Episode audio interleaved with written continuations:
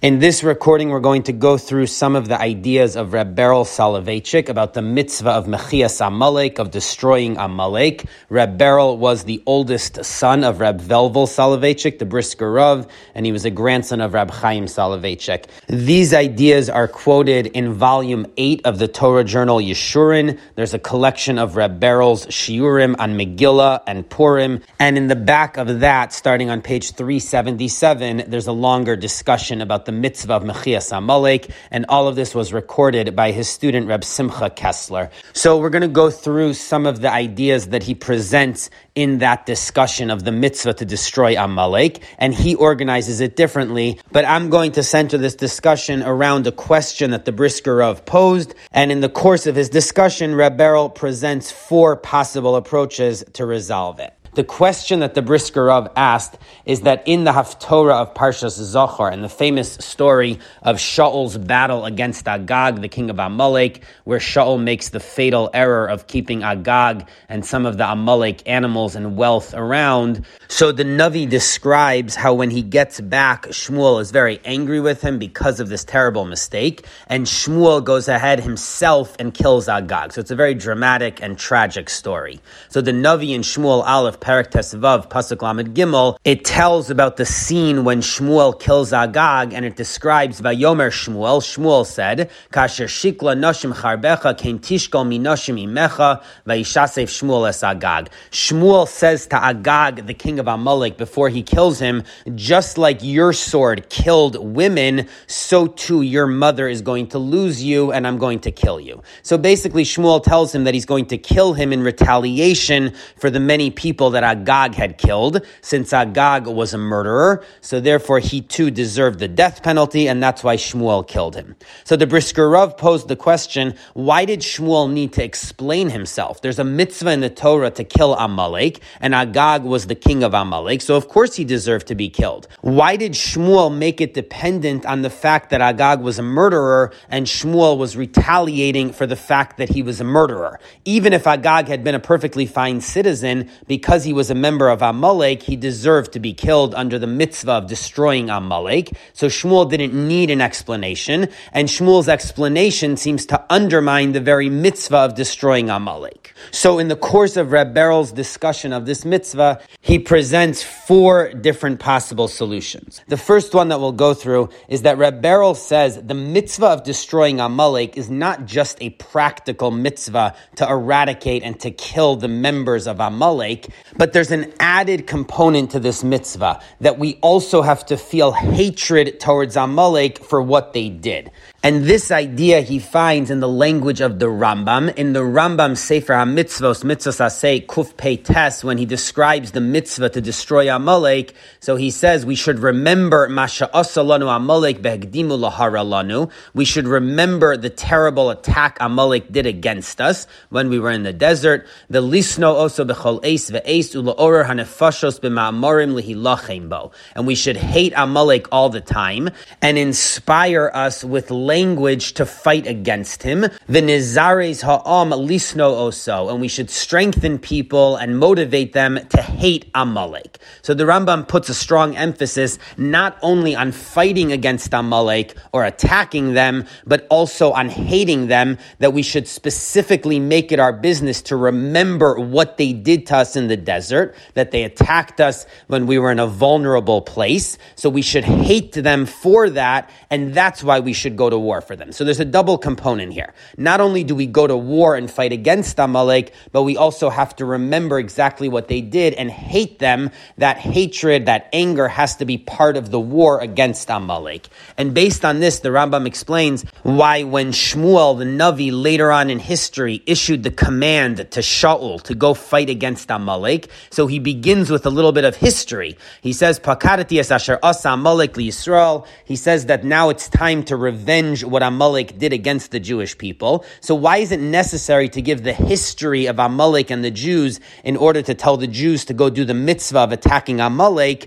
So according to the Rambam, the reason is because not only do the Jews need to physically fight Amalek, but they need to also be angry about what Amalek did. So for that, it was important to go through some of the history. And the same point is reiterated by the Rambam in the Mishnah Torah in Hilchos Malachim Parak Hey Halacha Hey, when again he describes the mitzvah of destroying Amalek, he says, Lizkor Tamid Masav Haroim. That we have to remember specifically what Amalek did to us in order to be angry and to want to get revenge. So this is an important component of the mitzvah of fighting against Amalek, that it also has to come with the emotions of anger and hatred, that we have to want to take revenge against them for what they did. And based on this, Reb Beryl explains the way the Torah describes the mitzvah of destroying Amalek, it gives us some background information. It says, that Amalek attacked the Jews when they were tired and weary from travel in the desert, and they didn't fear God. They just went ahead and attacked these vulnerable, weak people. Now, why does the Torah again have to give us the context and the history of what happened? So the answer, according to the Rambam's approach, is that that is an integral component of this mitzvah. It's not enough to just fight against Amalek, but a person needs to also remember what they did and to feel that anger against them. So that's why the Torah tells us the whole story, and it emphasizes in what a vulnerable and weak situation the Jewish people were. So it was really a terrible cruelty that Amalek attacked them. So because of that, we should remember specifically the anger and the rage that we should feel against Amalek. And in this way, the mitzvah of destroying Amalek is different from another mitzvah, which seems similar, which is that the Jews are supposed to kill the seven nations that live in Canaan. So even though that's a mitzvah to destroy these nations that are going to cause problems, but that's different than Amalek because there's no emotional component to it. It's simply a practical mitzvah to kill those nations, as opposed to the mitzvah to eradicate Amalek, which needs to be accompanied also with strong emotions. Now, Reb Beryl does point out that if the Jews would destroy Amalek without feeling that anger, so they would fulfill the mitzvah of eradicating Amalek, but there's an additional mitzvah to remember what Amalek did, and that's the part of the mitzvah which requires that the Jewish people feel the anger towards Amalek because of the cruelty of what they did. So that's included in the component of remembering what Amalek did to us so that we feel that hatred towards them. So if this is the way the mitzvah is supposed to be done, so Rabbi suggests that that's why Shmuel went through Agag's history and how murderous he was because he was trying to work up the rage towards Amalek so that when he killed Agag, he would do it from a place of hatred. So that's why Shmuel went through how Agag was a murderer even even though he didn't necessarily need that because Agag was an Amaleki, but Shmuel wanted to feel the hatred, so he was trying to work himself up the way the Rambam describes it. So that's approach number one. The issue with that is that Shmuel seems to focus specifically on what Agag himself personally had done. He doesn't seem to be focused on what the nation of Amalek had historically done to the Jewish people, and that's not exactly what the Rambam is saying. The Rambam is not saying that a person should be angry at a specific Amalek Amaleki. He's saying that they should be angry at what the nation of Amalek did historically to the Jewish people. So that's the question on that first approach. Now, interestingly, related to this idea, Beryl quotes from the Yalkut and Bishalach that there's a story between Eliphaz Hatemani, who is the son of Esav, and his son Amalek, who is the founder of the Amalek nation. So Amalek asked his father Eliphaz, who did have some sympathy for the Jewish people, he saved Yaakov's life. Amalek asked his father, who's going to get this world and the next world? So Eliphaz answered him that the Jewish people are going to succeed in this world and the next world, and the best thing he could do is go dig wells for them and fix the roads. In other words, be part of the Jewish people, help them out, and then he'll succeed also. But Amalek, meaning this individual who was the son of Eliphaz, did not listen to his father, and instead he went and attacked the Jewish people. So according to Reb Beryl, what the Medrash is hinting at is that the first battle between Amalek and the Jewish people actually included the man Amalek himself. It wasn't just the nation of Amalek versus the Jews, meaning the descendants of Amalek, but it actually included the originator of the whole group, Amalek the man himself. And this would explain the language of the Torah. It says, Vayachlosh Yehoshua Amalek lefi that Yehoshua defeated Amalek and his people. So there's a reference to two different groups. There's Amalek and Amo, the nation. Now, according to the simple reading that it was the nation of Amalek who attacked the Jews, so it's unclear who is this other nation that's being referenced. But the way Rab Beryl understands it, Amalek, the man himself, attacked the Jews along with his nation, meaning his descendants. So that's the reference in the Torah to the two different groups because Amalek himself, the man himself, was also there. Now, the Ibn Ezra on that pasuk quotes that Amalek was the name of the king. So it was like Pharaoh. The king of that nation was always called Amalek. So that's the reference in the Torah to Amalek and the nation. It means the king and the nation. Or the Ibn Ezra suggests that maybe another nation joined up with Amalek. So it means the nation of Amalek as well as another nation that joined them. But either way, Rab Beryl's suggestion is an interesting one, even if it's not the Pashut pshat. So that's all the first approach, that there has to be a component of hatred towards Amalek in addition to fighting them. Now, the second idea that Reb Beryl quotes is from Rabbi Yehoshua Horodner, and he suggested based on the view of the Yereim. So he holds that the whole mitzvah of destroying Amalek does not apply to regular Jews, it only applies to the king. So only when there's a melech does the mitzvah of Mechias Amalek apply. So if that's the case, that would also explain why Shmuel attributed his killing of Agag to the fact that Agag was a murderer, because Shmuel was not the king. The mitzvah of destroying Amalek only applied to Shaul, who was the king, but Shmuel was the prophet. So he had no mitzvah to destroy Amalek. So when he killed Agag, it had to be for a different reason, which is that Agag was a murderer. So that would also explain why Shmuel attributed what he was doing to something other than the mitzvah of Mechias Amalek. Now, the question is, why didn't Shaul, though, kill him? Because he was the king, so he did have the mitzvah to destroy Amalek. So here, Rabbi Yehoshua Horodner suggests that since Shmuel had told Shaul the prophecy, that because Shaul did not eradicate Amalek because of his terrible sin, he was going to lose the monarchy. He was not going to be the king, him and his family forever. So as a result of that, Shaul, so to speak, lost the kingship. So he was no longer halachically the king. So he also didn't have a mitzvah to destroy Amalek. Now this Reb Beryl questions because he says that's not true that Shaul lost the kingship at that moment. All that we can say is that it was a prophecy for the future that he would eventually lose it. But but it's clear that he was still the king so long as he was alive, so therefore he would have had the mitzvah to destroy Amalek. But either way, this approach could explain why Shmuel did not have a mitzvah to destroy Amalek.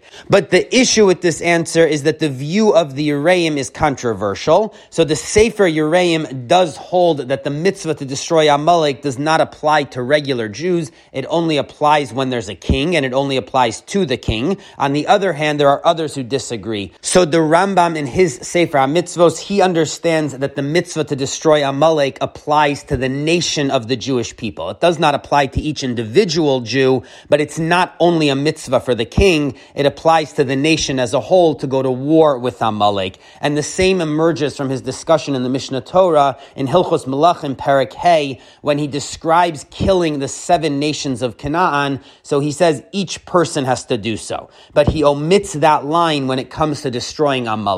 So it sounds like it's not a mitzvah on each individual, but it's a mitzvah on the nation of the Jewish people as a whole. And then there's the view of the Sefer HaChinuch in Mitzvah Taf Reish Dalid. He holds that the mitzvah to destroy Amalek is on each individual Jew, however they're able to do it. So it's not only a mitzvah to go to war with Amalek, but it's also a mitzvah for each individual to try to eradicate Amalek. So obviously, according to the Rambam and the Chinuch, this approach would not explain why Shmuel did not have a mitzvah to destroy Amalek because he would have had a mitzvah either as an individual or as part of the Jewish people at war with Amalek. Now, the third approach that Reb Berel goes through is based on a comment of the Smag in his Sefer HaMitzvos, Losase Reish Chavvav, and this is quoted by the Hagos Maimoni at the beginning of the Rambam Hilchos Melachim Perek Hey. The Smag writes, Mitzvah zu eina noheges ad yemos HaMashiach la'achar kibush ha'aretz. The mitzvah to destroy Amalek does not apply until after Mashiach comes, and they recapture Eretz Yisrael. V'haya ba'aniach Hashem elokecha lecha mikol misaviv. The Torah describes the mitzvah of destroying Amalek when Hashem settles you at peace from all of your enemies. So the Jews are totally comfortable and settled in Israel, and then they should go after Amalek. So according to the Smag, that's only going to happen in the days of Mashiach. Now the Radvaz questions the Smag because why then did Shaul have to go to war against Amalek? That was not in the times of Mashiach. So why was there a mitzvah to destroy Amalek before Mashiach came in the times of Shmuel and Shaul? So Reb Berel suggests that maybe in fact there was no actual mitzvah to destroy Amalek, but there was something different. There was a special command, a prophecy that Shmuel got that Shaul should go to war with Amalek, not because of the Torah's mitzvah, which does not apply until Mashiach comes, but rather it was a special command from Shmuel's prophecy, which sometimes happens that a prophet gets a command to do something even though it's not a mitzvah. And in fact, the language of the Rambam in his preface to his commentary on the Mishnah is very interesting in this regard because he says that sometimes the prophet gets a command to do something, even if it's not a mitzvah. And one of his examples is when Shmuel told Shaul to go to war with Amalek. So it seems like this was not a full-fledged mitzvah, but it was a special command of Shaul. So if that's the case, says Reb that explains why Shmuel did not have an obligation to kill Agag, because only Shaul had a special obligation to go to war against Amalek. But Shmuel himself did not have that obligation, and the mitzvah of the Torah did not apply because it was before Mashiach came. So therefore, Shmuel had to kill Agag for a different reason, not because he was an Amaleki. Now, Reb Berel himself explains the smag a little differently than the literal words. The smag seems to say literally that the whole mitzvah of Mechias Amalek does not apply until the times of Mashiach.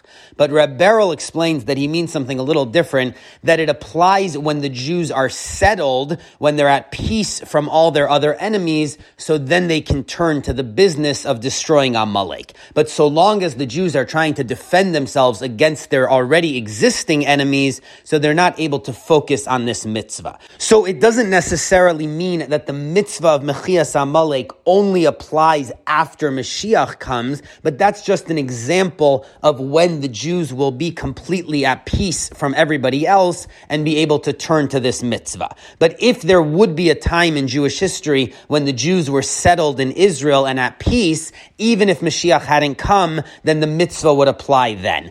And that resolves a difficulty on the Smag's view, which is the Gemara seems to say that once the Jews entered Israel and they appointed a king, they were obligated in the mitzvah to destroy Amalek, even though Mashiach had not come. So the answer is that according to the Smag, if the Jews would be at peace and settled and no one would be fighting with them, so then they would have been obligated to destroy Amalek. But since there's no times in Jewish history, and certainly not nowadays when the Jews are totally at peace, so therefore the mitzvah of destroying Amalek doesn't kick in.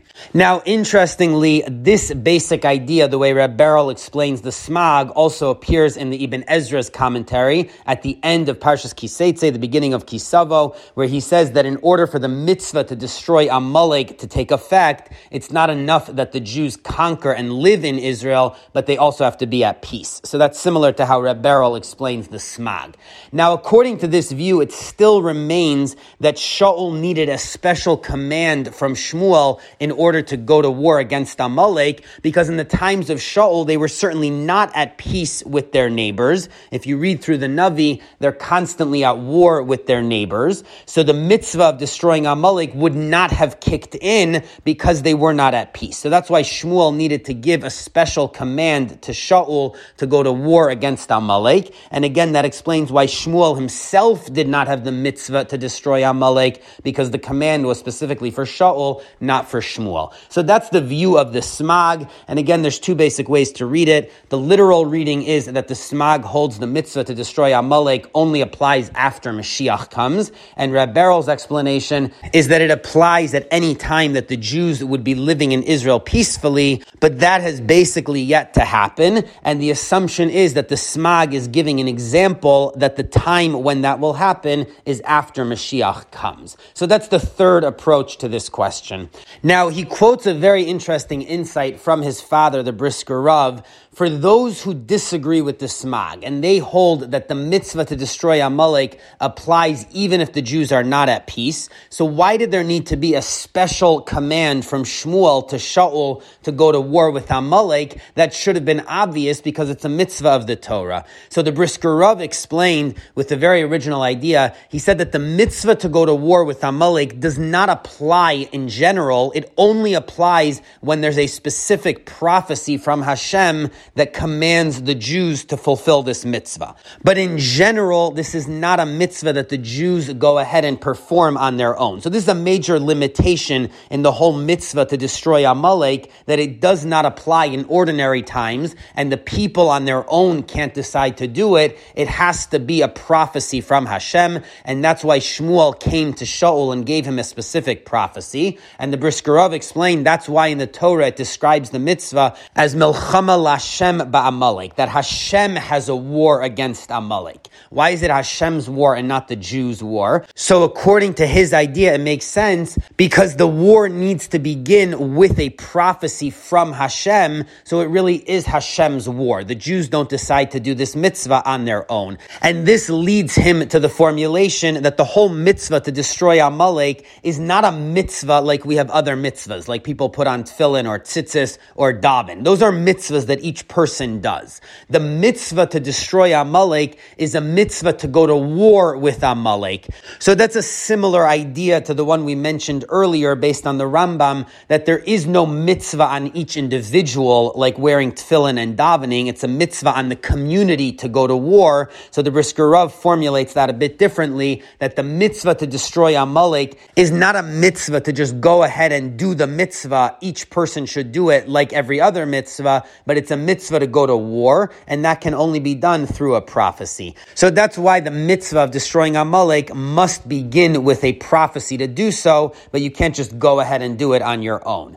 Now, Reb Beryl questions this because this is a very novel idea that the mitzvah of destroying Amalek one can't just perform, even though it's written in the Torah, and they need to wait for a special prophecy in order to go ahead and do it. But again, that's how the Brisker Rav explains why there needed to be a prophecy from Shmuel to Shaul in order to go ahead and perform this mitzvah. The fourth approach that Reb Berel suggests is a very interesting idea, and this is based on a commentary of Reb Chaim to the psukim that tell about Shmuel and Shaul's discussion after Shaul made the mistake of leaving Agag and the animals alive. So the Navi tells that Shmuel said to him, Why did you leave the animals alive? So Shaul responds, Because the people had mercy on them and they wanted to bring sacrifices to Hashem. So Shmuel says to him, Hashem, but you didn't listen to what Hashem told you to do.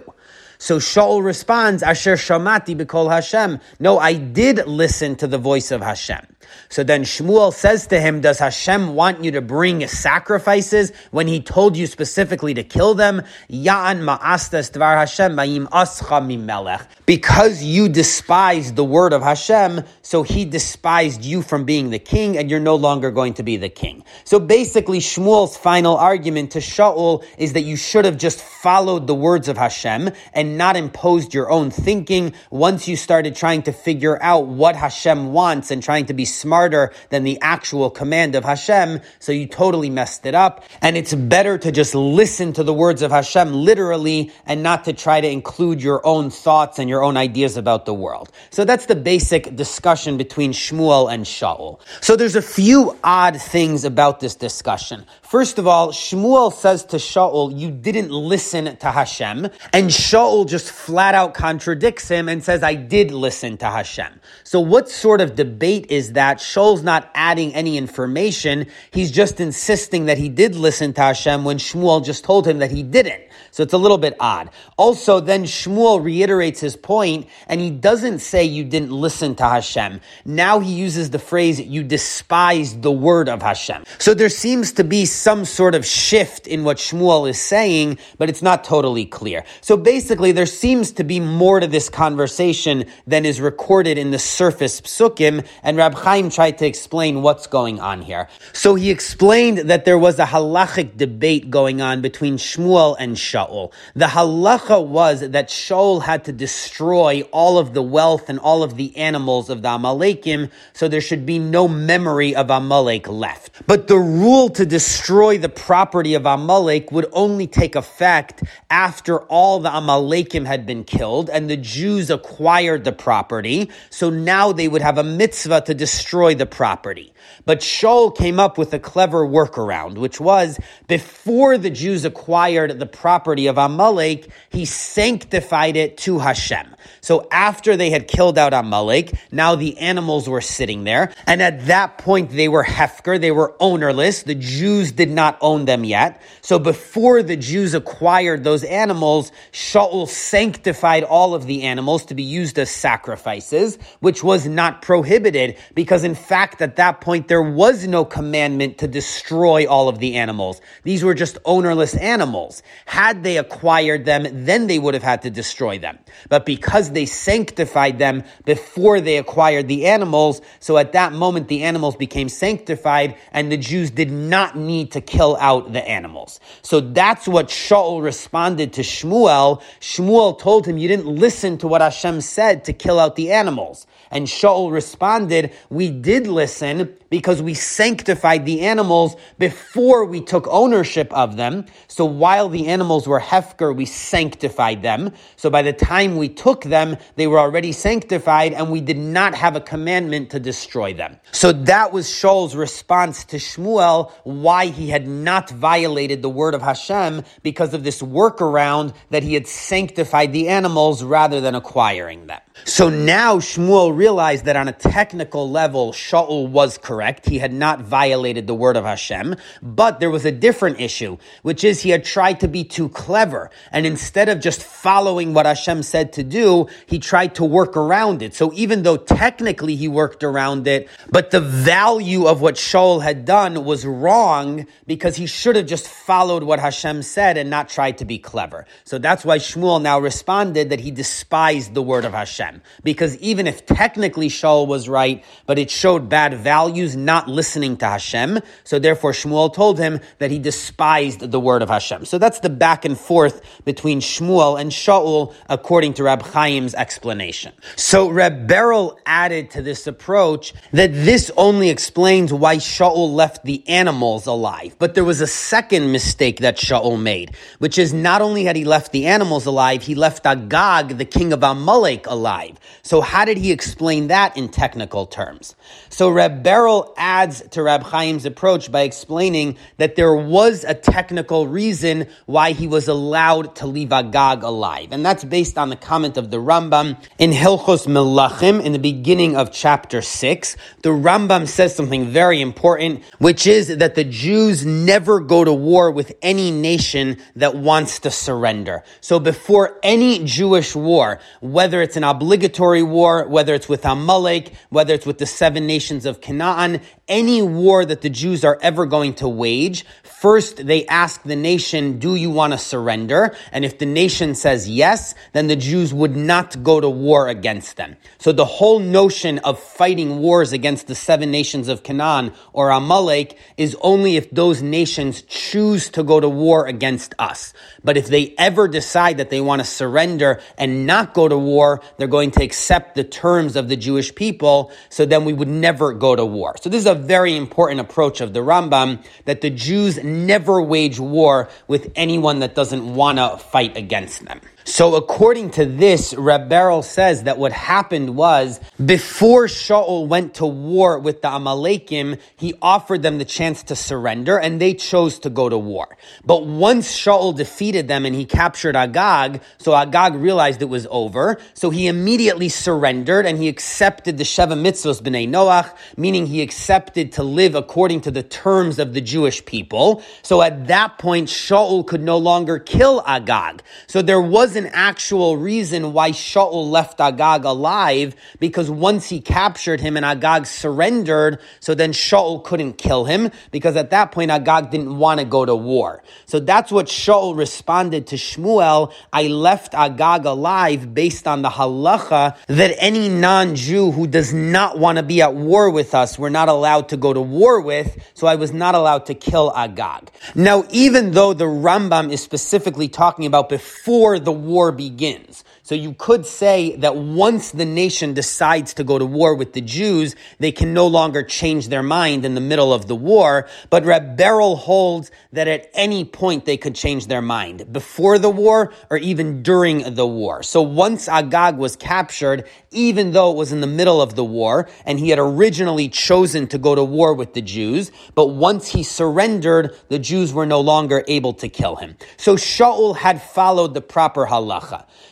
Shmuel's response to Shaul again was you shouldn't have given him even the chance to surrender by capturing him because the mitzvah of Hashem was to destroy Amalek and Shaul instead chose to capture him, which gave him the chance to surrender, which meant that Shaul couldn't kill him. So even though technically Shaul did the right thing, but his values were off, and that's why Shmuel said to him that he's going to lose the kingdom because he despises what Hashem told him to do, and he doesn't follow what Hashem said to do literally. So again, that was the back and forth between Shmuel and Shaul regarding why he left Agag alive. So according to this whole approach, it would also answer the Brisker Rav's question, why did Shmuel have to attribute killing Agag to something other than the mitzvah to destroy Amalek? So again, this makes sense because Agag had successfully saved himself once Agag surrendered to the Jews and accepted to live according to the Sheva Mitzvos B'nai Noach, so now they couldn't kill him, not Shaul or Shmuel or anyone else, because of the mitzvah of destroying Amalek. So Shmuel wasn't able to kill him under those terms. So that's why Shmuel came up with a different reason to kill him, because he's a murderer, so he deserves the death penalty. So this would also answer the Brisker Rav's question. And Reb Beryl relates that when he presented this solution to his father, the Brisker Rav. So the Brisker Rav agreed that this is a good answer, and he added that the view of the Rambam is supported from the psukim themselves, because the language of the Navi when Shmuel tells Shaul to go fight Amalek is Lech vechramta es es Amalek. Go destroy the sinners Amalek. So he doesn't just say to go destroy Amalek. He calls them specifically the sinners of Amalek. Now, according to the Rambam, that makes sense because he couldn't kill them if they were willing to surrender and live a proper life. The only way he could kill them is if they were defiant and they continued to sin and they refused to surrender. So that's why Shmuel said to Shaul, go and kill Amalek, but not all Amalek, only the people who refuse to surrender and continue to sin. So the Brisker Rav had a proof to the Rambam's overall view from the language of the Navi. So this is a very interesting approach and it has a very important message because a lot of times people wonder that it seems like a very violent mitzvah to go destroy a nation, but according to the Rambam, the mitzvah only applies if they continue to wage war with the Jews. If they're willing to give up their war against the Jewish people, so then we would never go choose to do battle with them on our own. Once they're willing to stop going after the Jews, then we would never fight with them them. According to the Rambam, we always give them the choice to surrender or to continue the fight, and only if they continue the fight, then do the Jewish people go to war. And Reb Beryl adds two very important ideas to this view of the Rambam. First of all, according to Reb Beryl, they could surrender at any time. So even if they choose to go to war, and then in the middle of the war they choose to surrender, that would also be sufficient to save their lives. So this is a very humanitarian approach that we don't attack Amalek at any point even in the middle of a war, so long as they don't want to be at war with us. In addition, Reb Beryl believes that any individual Amaleki can opt out of the war. So even if the nation of Amalek chooses to go to war with the Jews, still any individual Amaleki could opt out of the war and the Jews would not kill him because that's what happened with Agag. Even though the nation was at war with the Jews, he himself surrendered, so therefore he was saved. So again, this is a very humanitarian and high bar that the Torah sets. The Jews can destroy Amalek because Amalek want to destroy them, but only if Amalek continues to want to destroy them at that very moment, and that individual Amaleki is committed to the fight against the Jews. Otherwise, we're required to protect his life.